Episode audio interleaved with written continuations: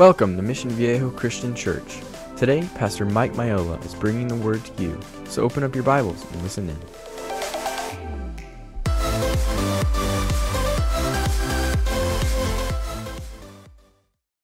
Woo! All right, so today some baptisms right after service. So at the service, the conclusion of it, I want to ask you to stay out there and just encourage these folks who are saying yes to the Lord. I am looking for an explosion. I'm looking for a spiritual explosion. I'm looking for the extraordinary. The older that I'm getting, I do not want ordinary. I don't want ordinary church. I don't want ordinary life. I don't want ordinary life group. The couple of groups that my wife and I have the privilege of just facilitating and loving people and letting them love us and centered around the Word of God. I don't want ordinary. It says in the Bible in Acts chapter 4, when they gathered together in prayer, Peter and John had just been slammed by the religious world for healing somebody in Jesus' name on the streets, and they bring him in, and some of the tough and heavy religious people were saying, Who gave you the authority to do this? And as they were humble about it, yet they were bold, man. They shared the good news of Jesus Christ. And the way they looked at it, God, whether you got us in front of dignitaries or you got us in front of whoever, God, we're willing to share the good news of Jesus Christ. And in the middle of all that,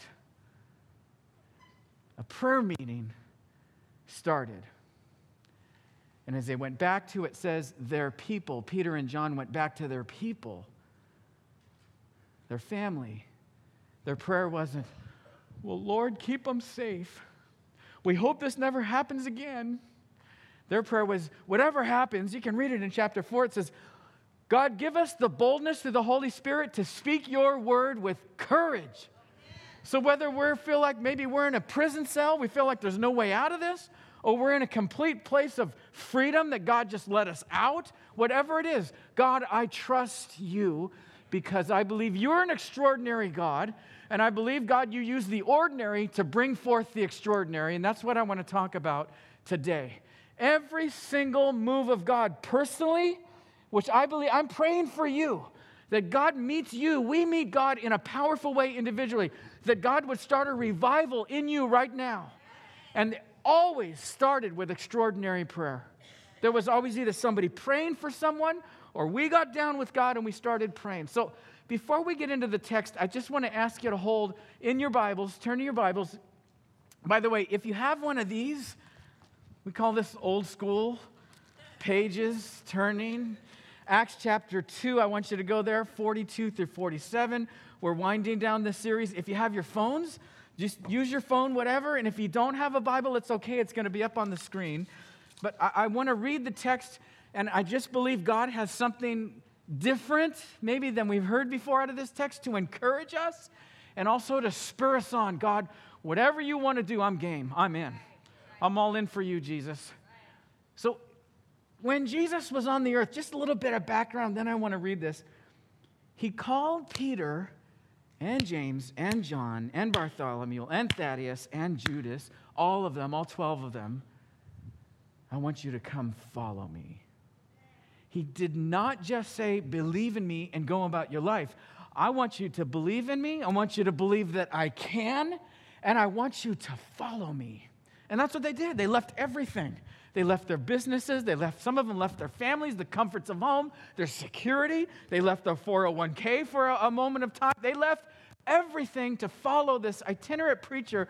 When they heard him preach and they saw something in his eyes, I believe, yes, because they were Jewish, they remembered that the Messiah was to come. They recognized Jesus because of miracles, but I also believe there's a part of them that followed Jesus because they saw the Spirit of God in him and they felt the love of God.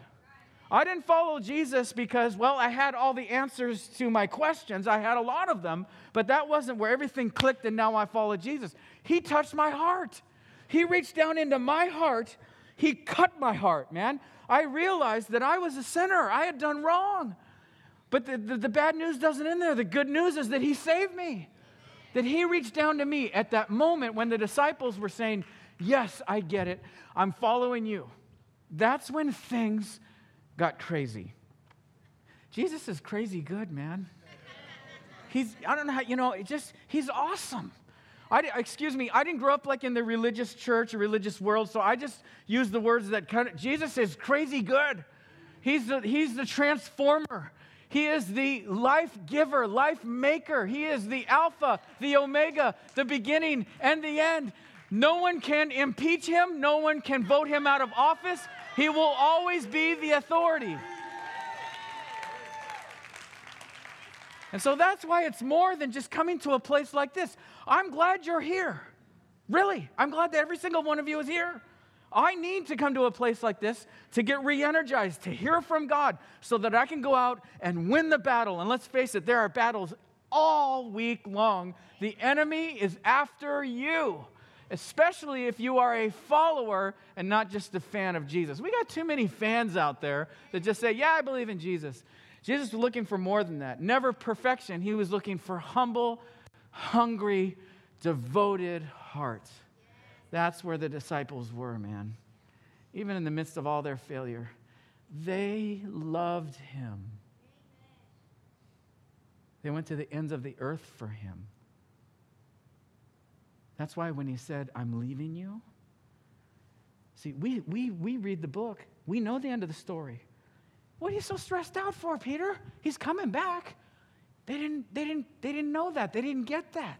So when Jesus says, I'm leaving you, it was devastating to them.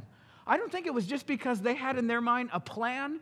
Jesus, you're going to sit on the throne in Jerusalem, and we're going to sit on your right and on your left. We're going to have all the power with you, Lord. There were moments that they got prideful and arrogant and thought it was all about them. But I think the most devastating thing to them is they could not bear to stand a day without him. Amen.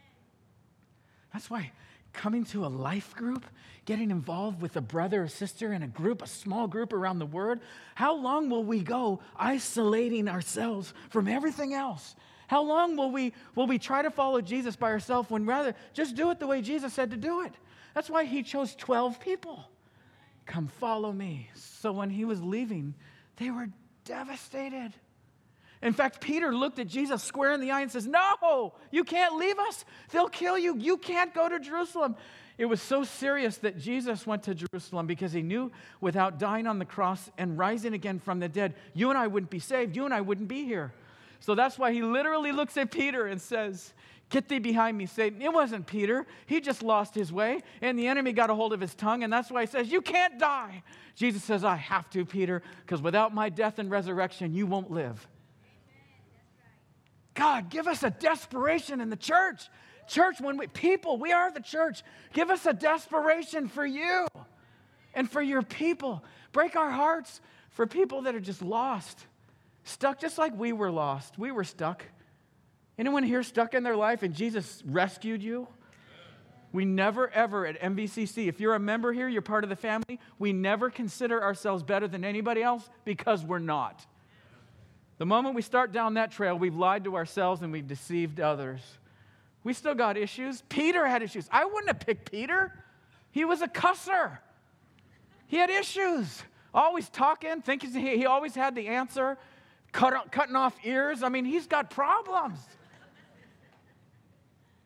But amidst the 120 people that were gathered in that upper room and the 11 disciples at that time and Mary and the women that took care of Jesus for 3 years, huddled in that room waiting for the extraordinary. Jesus says, you go and you wait. The promise will come.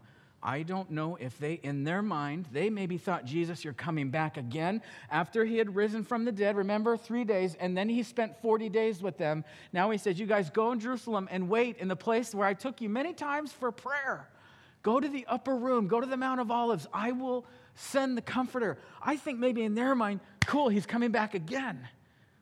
They had no idea in that room where there were probably questions and doubts and fears. The very same thing that happened to Jesus in the crucifixion would happen to them as they're huddled together in that room. All of a sudden, they hear a wind, and they see fire from heaven, and the Holy Spirit, for the first time, indwells every single one of those believers in that room. Peter flings the door open, and he sees at Pentecost, which God is so awesome, The day of Pentecost, which represents 50, they had been there for 49 days in what they called a festival of weeks. They were celebrating the harvest that God brought every year for the Jewish people. And as they were having these celebrations, people came from every walk of life, every language, every culture, every nation. And so now there's thousands of people in Jerusalem. Peter opens the door, and he sees a captive audience. I am so glad that Peter did not look at his relationship with Jesus as an obligation, but an opportunity. Because he speaks forth the word. And he tells the story of God. You can check it out in Acts chapter 2. It's the first sermon that was ever given. And it wasn't in a church building. Which tells me, if you're a follower of Christ at MVCC, part of our job as pastors is to equip you because you're gifted. You have gifts that I don't have. You have contacts and relationships with people that we don't have. So we are all disciples making other, hopefully, people who fall in love with Jesus so they can become a follower of Jesus. And it's not going to be done through picketing and all that organized stuff. It's through a simple thing called loving people. That's why they followed Jesus. That's why they went to the upper room and waited. Holy Spirit comes. Peter says, "Men of Israel, you just killed God's son." You know what I love about the Bible? It's just straight up, straightforward. There's no gray areas. There's no mincing around. Well, we don't really want to use words like repent and sin because then people might not read it. They might get... They knew what they did. Amen. Right. We've all done wrong. We've all messed up. And that's why they asked the question after Peter gave this huge dissertation of this message. Joel in the Old Testament promised that young men would see dreams and older men would have visions, and that God would pour out his spirit. What you're experiencing, what you're seeing, life transformation, we were picking fishermen, and now we're able to speak the word of God boldly. In fact, it even says in chapter 4, when other people saw Peter, James, and John and all the disciples, they knew these men had been with Jesus because they were different. You just nailed the Son of God to the cross. Remember that guy? And it says they were cut to the heart. And then they asked the question, well, what do we do now? We realize. You know, when you realize, when I realized I needed God, I realized I didn't have it all together. I got problems, I got issues, but Jesus came to forgive it all, and he came to change it all and wipe the slate clean. I get to start over. Oh my gosh, this is amazing. Repent and be baptized, every one of you, in the name of Jesus Christ. Not in a church, not in an organization, not in religion, in the name of Jesus Christ, a personal relationship with Jesus Christ. And I will give you the forgiveness of sins, Jesus says, and the gift of the Holy Spirit. That's the marker. That's what's different about these fishermen and tax collectors, these scumballs that couldn't put two and two together, cheating people, lying, stealing. They had a reputation. They were hated. But when they found Jesus, man, all of a sudden they wanted to do good. You couldn't keep these guys down because it was the same spirit that raised Jesus from the dead is now indwelling these guys. 3,000 people find Jesus. And we thank God for the three. If we had three people last month that come to Jesus, I thank God for every, but Lord, because you love everybody, we want more. Not 300, 3,000, and then 2 chapters later, 5,000. So, well, I'm leaving this church because people are coming and it's growing, and I lose my parking spot, and I lose my spot in church, and I like my church, and this is the way it is. I like my coffee the way I like it, and latte and everything. This might not be the right church. Listen, if you don't like a growing church, you're going to have a problem in heaven. If you love Jesus, you love people, right? Oh my gosh, we got 3,000 people. Where are we going to put them all? We got to build a building big enough to house everybody. Not so. It says they met in the temple courts, plural, and in homes. Doesn't mean they didn't gather together. I'm sure there were some big gatherings, man. Nothing wrong with big gatherings. Are great. In fact, we're all commanded the first day of the week to come together to worship God together. There's a dynamic that's really cool here. that I can't get like with 3 or 4 other people. But there's also a dynamic with 3 or 4 or 12 people in a home or meeting in a small group, a life group. That dynamic is, hey, brother, how you really doing? No, how you really doing? We can't get that on Sunday morning. You see, we need both of it. And that's one of the reasons, man, the church was so exploding and lives were changed because they were so following him. And this is what was going on. Verse 42 now. With that background, it helps me understand and appreciate so much more and have a passion to see the very same thing that Jesus, you did here, you can do. Same God. They devoted themselves, what? To the apostles' teaching, to the word of God, to the fellowship, to the breaking of bread, and to prayer. Let's just break this down one quick second. I understand back in the day when this was written, they didn't have the book of Galatians to turn to. They couldn't turn over to 1 Corinthians 6:4. They couldn't do that. The apostles' teaching, what were they teaching? If we go back to Peter's original message, he quoted from the Old Testament, right? But he also told them the gospel. You know what's amazing is the whole Bible, it's not some ancient historical book that, you know, it's just a book of myths and just, you know, maybe this stuff really happened, maybe it didn't. It is God's word from cover to cover. It's the story of God and how we fit into his story. That's what Peter was doing, and the apostles, they'd get together in homes, and they, like I said, they couldn't say, hey, turn to the book of Lamentations. They would remember the Old Testament, and they would say, this is how this fits with this man Jesus, who's God in flesh, how he died on a cross and rose again to bring us new life. They sat at the feet. Now, think about this for a second. You're in a life group, a home group. You've been meeting for a couple of years. You hear the Apostle John is coming to your town. That's why, man, thousands, I believe, came to hear John. John walked with Jesus. John laid his head on the chest of Jesus at the Last Supper. John was there at the foot of the cross when Jesus died. John was there with his arm around Mary, the mother of God.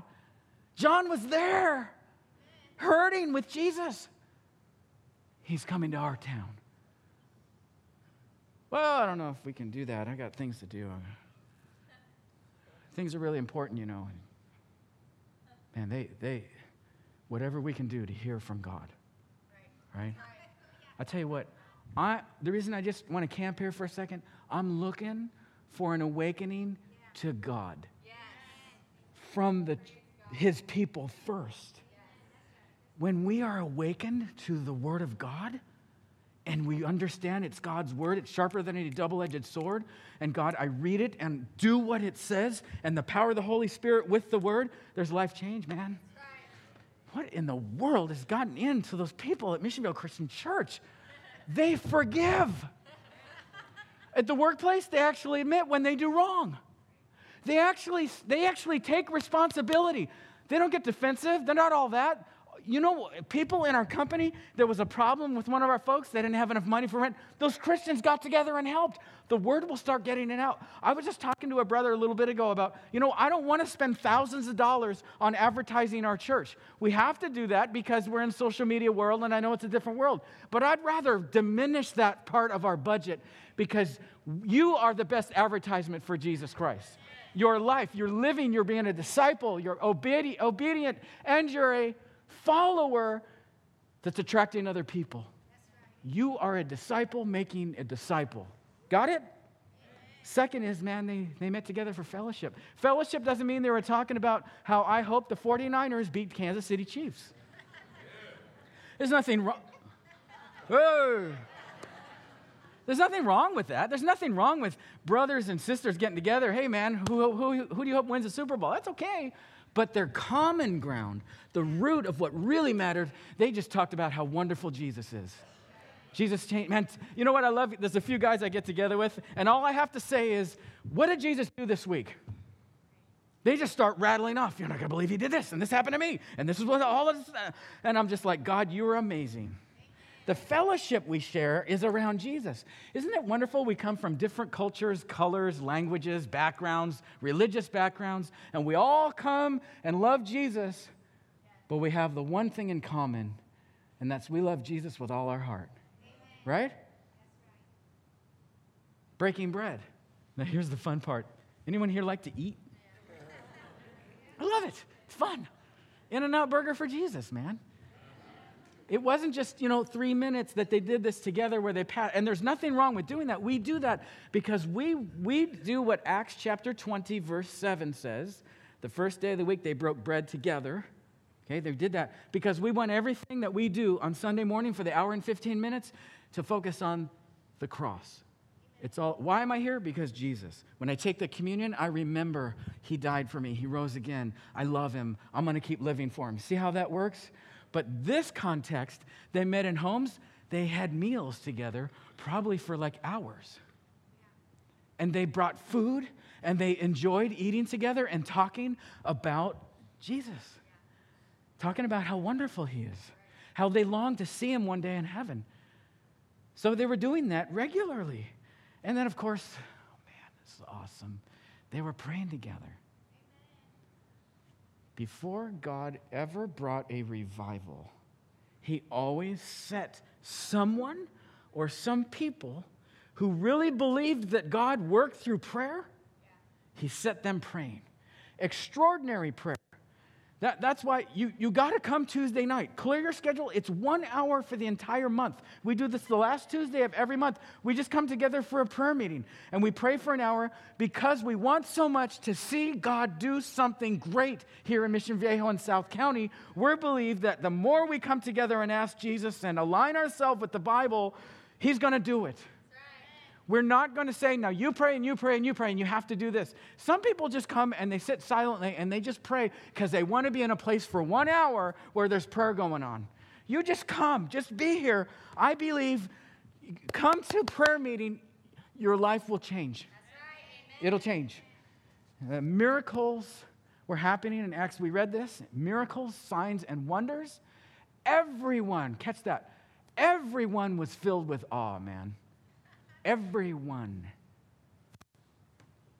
And this is the coolest part. They gave to everyone that had need. Isn't that cool? It really is fun to give, isn't it? God knew that. That's why he said, I don't need your money. God doesn't need a reoccurring giving. My wife are on reoccurring giving. So many of you, I'm so grateful, are reoccurring giving. Because God's number one in our life. We just give 10%. We give back to the kingdom, and I get blessed. I trust God. We just do that because we know that's what God wants us to do. And we get to live with all these wonderful things that he lets us live with, 90%. He lets me keep 90. See, my whole mindset is it's his anyway.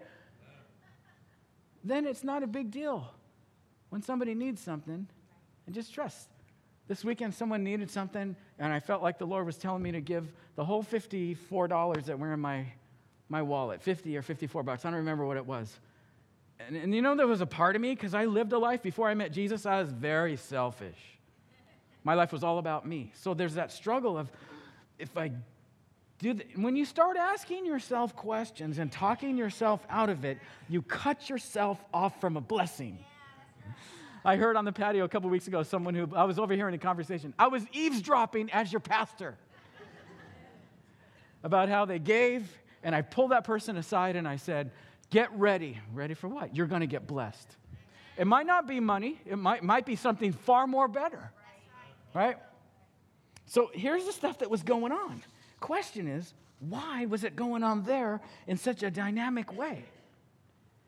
Okay, just stay with me in this, okay? We're in Acts 2, 42 through 47. You got it?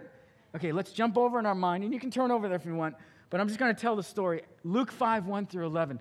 Could it be that when Peter flings the door open and sees thousands of people, and now Christianity is overtaking the city of Jerusalem?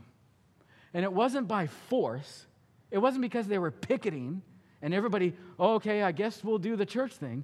People were flocking in, man, because I've tried the world. That's right. It hasn't worked for me, but what you're doing, it works. That's right. So, Peter, could it be 3 years ago, I was on the fishing dock. Just stay with me in this. I was on the fishing dock, and I remember I came up empty. You remember this? Went out fishing, throw the net out. I mean, these guys did this for their livelihood. They were professional fishermen. He goes out, they catch nothing. In fact, they're out all night long. All night, caught nothing. Came back, and it wasn't just one boat, because we know that Peter, James, and John hung out together, and then they had their father who had a business, so multiple boats, man. Peter had it going on. Bringing all these boats back in early in the morning, Jesus comes to the Sea of Galilee. Isn't it so cool when you do some study? The Sea of Galilee was the lowest elevated place in that area. Jesus comes to the lowly places where he does his best work, right? These guys were empty, failures, mistakes, and I gotta believe, because we see other places where Peter just had a mouth, that when he came in, he was mad. Came into the docks that morning, crowds of people everywhere. Why? Because Jesus was in town. It says there were crowds everywhere. Get out of the way! I caught nothing! You little people, out of the way! I didn't get my quota! Could you hear him screaming and yelling? And I'm not going to cuss, because that's what he did. He was a cusser. He comes into the dock, and Jesus says, I like your boat, bro. Isn't it wonderful? When you met Jesus, he didn't say, how come you did all those terrible things? I condemn you. Uh-uh. What do you got? Oh, yeah, the boat. That represents my failure. That represents my emptiness. That represents all the times I tried to get someone else or something to fill the hole in my heart. It doesn't work. Jesus, you're my only hope, man. Now, this is the weird part. When I read the Bible, there's just some weird parts in there. I want your boat. And he stepped into the boat. Remember the story? And he teaches. Some of you might remember this. He teaches from the boat because crowds are everywhere. Now, I've passed over that many times, but for some reason, I don't know, man. I just think, what if you leave the second service today after you watch the baptisms, right? Because we're going to support everybody who gets baptized, right? And so you walk out to your car and, you know, that's a nice-looking Maserati next to mine. I like that Audi. What if you just got in the car and you just sat there, and then the person who owns the car comes up and, hey, man, what are you doing? It's my car.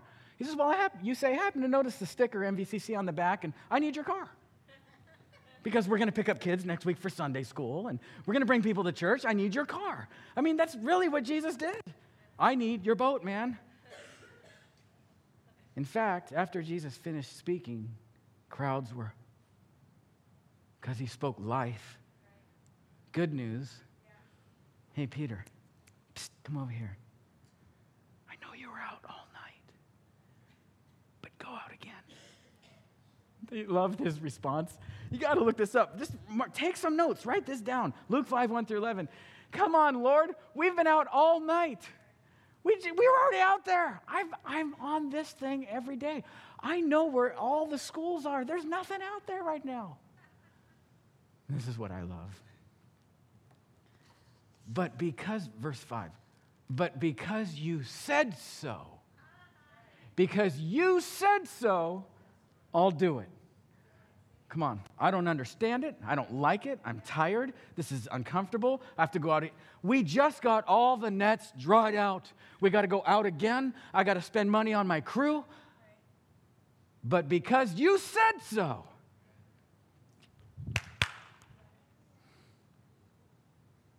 God, help me to get to a place of maturity where I can obey you even though I don't want to. Ever been in a place, you've been following Jesus for years, man, and there's something in the Bible he's been telling you to do, and you don't want to do it. Oh, I guess I'm the only one. I thought we were real love on mission. Be real, right? This is the mark of maturity right here. Can I take him at his word and not just go, hey, that was a nice word, Jesus. Yeah, I believe you. I'm willing to step out and trust you, God, even though I don't understand it. I don't like it. I like your boat. I like your weaknesses. I saw all your failures. I saw all your striving. I saw the tiredness. I've seen it all. Just trust. The story is awesome. They go out, and they catch a boatload full of fish. Isn't it cool, man? When you get hooked up with Jesus, he knows where all the fish are, right? Those of you in business, well, I'm just on this on my own. I just got to figure this out. No, you're not. Jesus said, never will I leave you, never forsake you. Oh, I thought that was just for when I was in church for an hour and 15 minutes. No, that means in your business, in your retirement, in your school, in your dating relationship that you hope this is the one. Or if you'd like to be, this is the one for me, but I don't have that one yet, and you're praying on it. God knows where the fish are, baby. Right?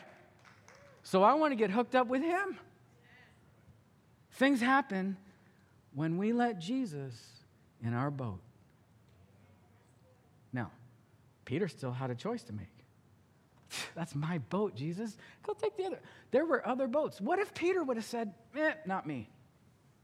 I mean, that's real, right? What if Peter said, I don't have time.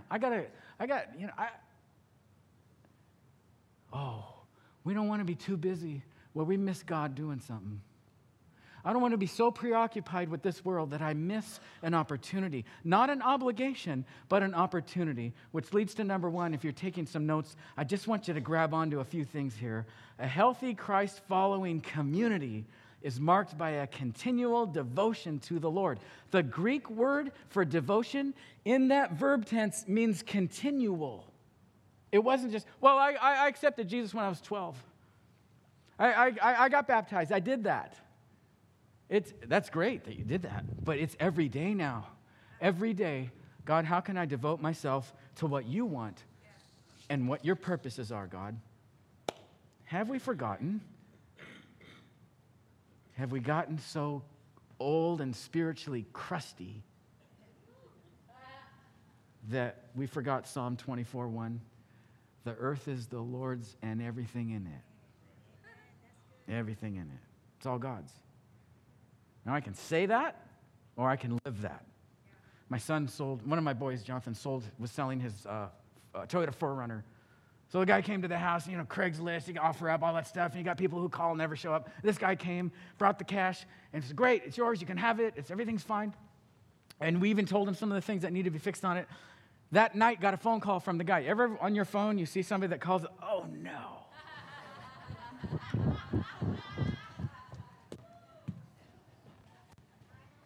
As soon as he called, I got this pit in my stomach. And he said, I changed my mind. I don't like it. So my first reaction, you bought it, baby. You signed a bill of sale, as is. And my son is watching. The Lord really convicted me and asked me the question, have you ever bought something and changed your mind? And you needed mercy and grace. You can bring it back. We'll give you the money back. Did we lose money on the deal? Yep. Did we have to take another 3 weeks to try and sell it again, and we didn't get as much as we wanted? Yep. One day when I leave the earth, I want my boys, my dad, tried to follow Jesus. Have I forgotten that everything I have is his? So when we are renovating and building a bigger children's ministry, which we're going to be doing this year, which I'm totally excited about, because we want more children here. If you're 55 and older, we still love you. But if we don't reach children and families, they're going to carry on the baton one day. It takes money to build a place so kids will come in and want to bring their friends. And when they come in, wow, God is so cool. I want to bring my friends. And then things start to grow, right? And so I'm going to ask you to sacrifice. Oh, of course. Of course I will, because God's first. It's not mine anyway. I'm managing it. I'm not asking you to sell your house and sell everything and, live on the street. They still had what they had. They just gave out of God's abundance. So, because you said so, I'll do it. Which leads to number two. An extraordinary life is marked by a continual devotion to one another. See? One another. One another. How in the world am I going to do one another's if I just watch church online every day? Right? Nothing wrong with doing that because sometimes we're sick or vacation or emergencies and we can't get to services and I want to catch that word. Good, good. We got to upgrade all of our cameras and everything because we want the word to get out. You never know who's surfing online and may hear the gospel and get saved. But if we don't physically come together or we're not in a life group together, a small group, I can't do the one another's with you. I'm limited in that. They sold their property and possessions and gave to anyone as he had need. Jesus didn't say, follow me on Instagram. He said, follow me. Right? Number three is this. An extraordinary life is marked by continual devotion to the world around us. There are people that are hurting and dying on the inside, and we're worried about whether we got everything we need. Or they made a decision in the church that I don't agree with it. I'm leaving. Oh my gosh. No, please. If Jesus said do it, we're going to do it. And it may be uncomfortable to do it. They were in the Word. They were in fellowship. Koinonia, that Greek word, koinonia. They shared Jesus in common.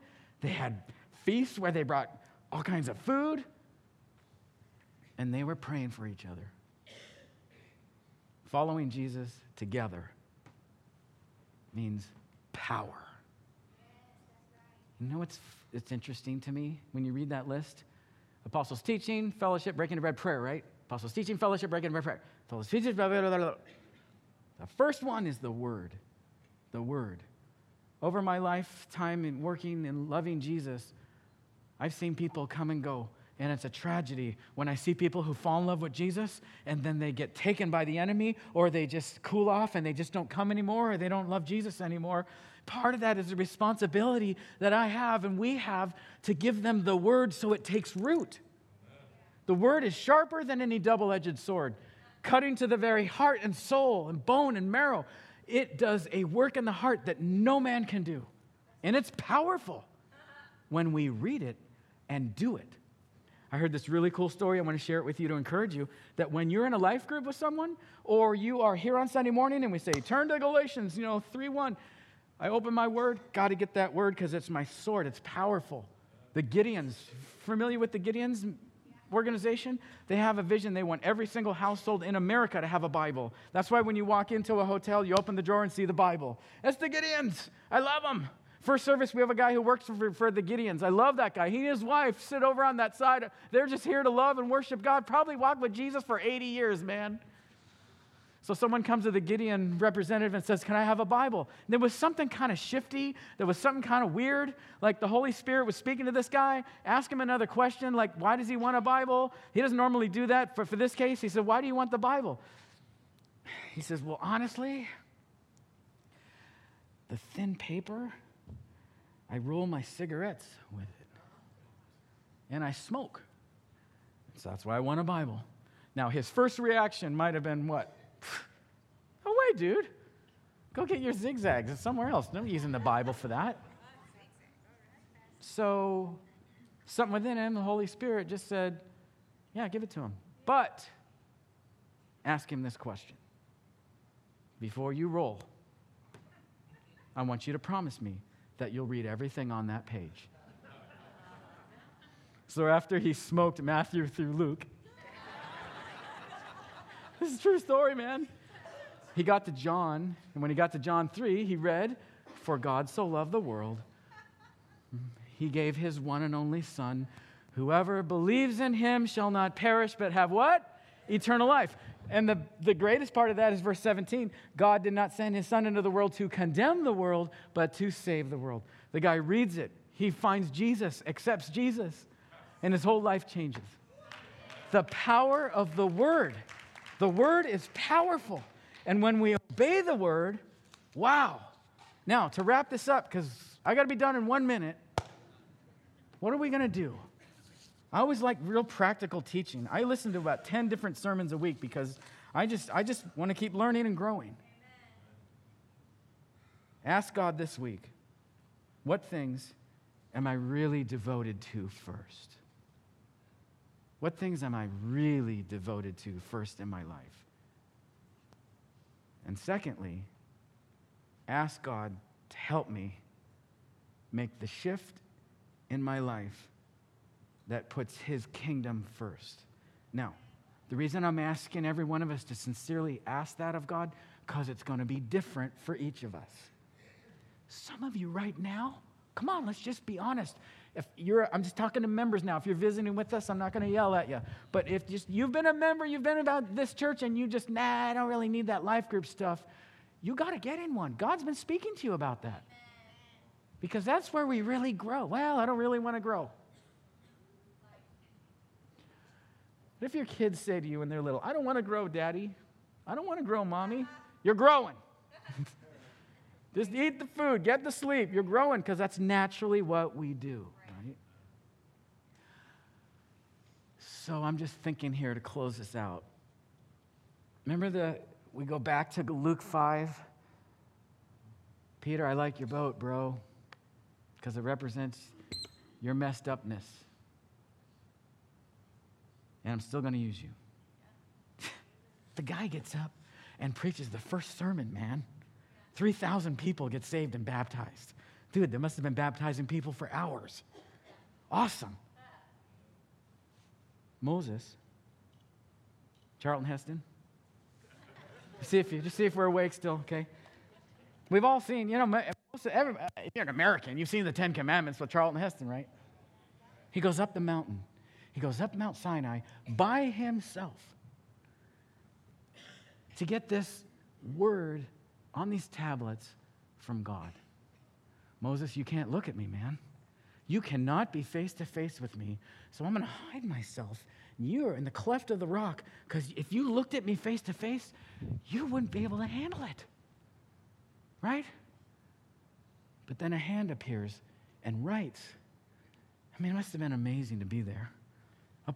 Fire and smoke and the power of God, man. And he's up there and the Ten Commandments are written. He gets the tablets, and he comes down, and he's making his way. I don't know how long it took him to get down, but I'm sure it wasn't a few steps. It took him a while. He's got a lot of things to think about. I don't know if one of those thoughts, just think about this stuff. We got a team of guys that get together every week around my message, and they offer up these, things. What if out here? What if God is saying this? And what if this really happened? What if Moses came down the mountain, and as he was looking at the tablets at that one point, he remembered, thou shalt not murder. And all of a sudden he stops. And he remembers he killed an Egyptian and buried him in the sand and tried to cover it up. He remembered he was an orphan, son of a pharaoh, feeling displaced, feeling like his life didn't mean anything. I don't know if he thought about that. I like to think that there was something that struck him as conviction. But then in the overwhelming moment, understanding that God is a God who can make a way. And He can still use Moses. Comes down. Most of us know the story. Partying everywhere. Complete disobedience, disregard for God and His word, naked. It was a mess. And he picks up the tablets. He's so frustrated, he smashes the tablets down out of his frustration of, Aaron, I left you with these people, and this is what you've done? This is what... Did you see what I want you to see here? Moses, I can still use you. Even though he didn't get to go into the promised land, he still was God's man. Peter, I like your boat, bro. All the stuff that happened on your boat that you don't want to talk about, I know it all, and I forgive it all. And I'm going to use you, baby. I'm going to use you like you've never participated in anything ever before. So that's it. That's what we get to do. We get to participate in what God's doing. And there were miracles and signs and wonders, and God added daily to those being saved. Wow. You ready? Let's do it together, right? So when we leave here today, you're going to go out and stand there, and I know it's cold. I know. But there are people that have given their heart to Jesus, and what's greater than that? You pray for that person. When they're coming up out of that water, we don't want one person to fall through the crack spiritually. We want everyone to be a disciple. Lord, I see this person going down. This is a glorious thing. Who can I bring, God? Who can I pick up and bring here to MVCC one day? Who can I love out there? Who can I be Jesus to, Lord, that someone needs to know your love and step into relationship? So, Lord, I love you. We love you, God. Lord, at the end of the day, we just want to be a church that's known by they loved God and loved people. And so, God, I pray if there's anyone here today that's confused about, God, you loving them, or maybe doubting that, or just resisting it, I pray, God, you break through their heart right now. You're a miracle-working God, and I pray you can do it right in this hour, right in this moment, to receive Jesus Christ as their Lord and Savior.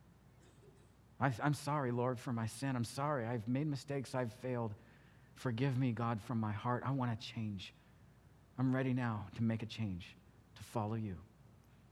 And God, for those of us who had made that commitment already, received you, God, and having the assurance of eternal life, my greatest fear, God, is that we take that too lightly. And instead of just coming to this place, that now I see myself as a disciple maker, following you, Jesus, along the way of life and participating in what you're doing.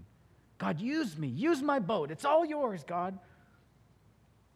We wait, anticipating extraordinary things, God. This is our prayer and our passion today. In Jesus' name, amen. Amen. So this morning, we're so glad you were able to join us today. If you'd like more information on this teaching or any other teaching, check out our website at mvcchome.org.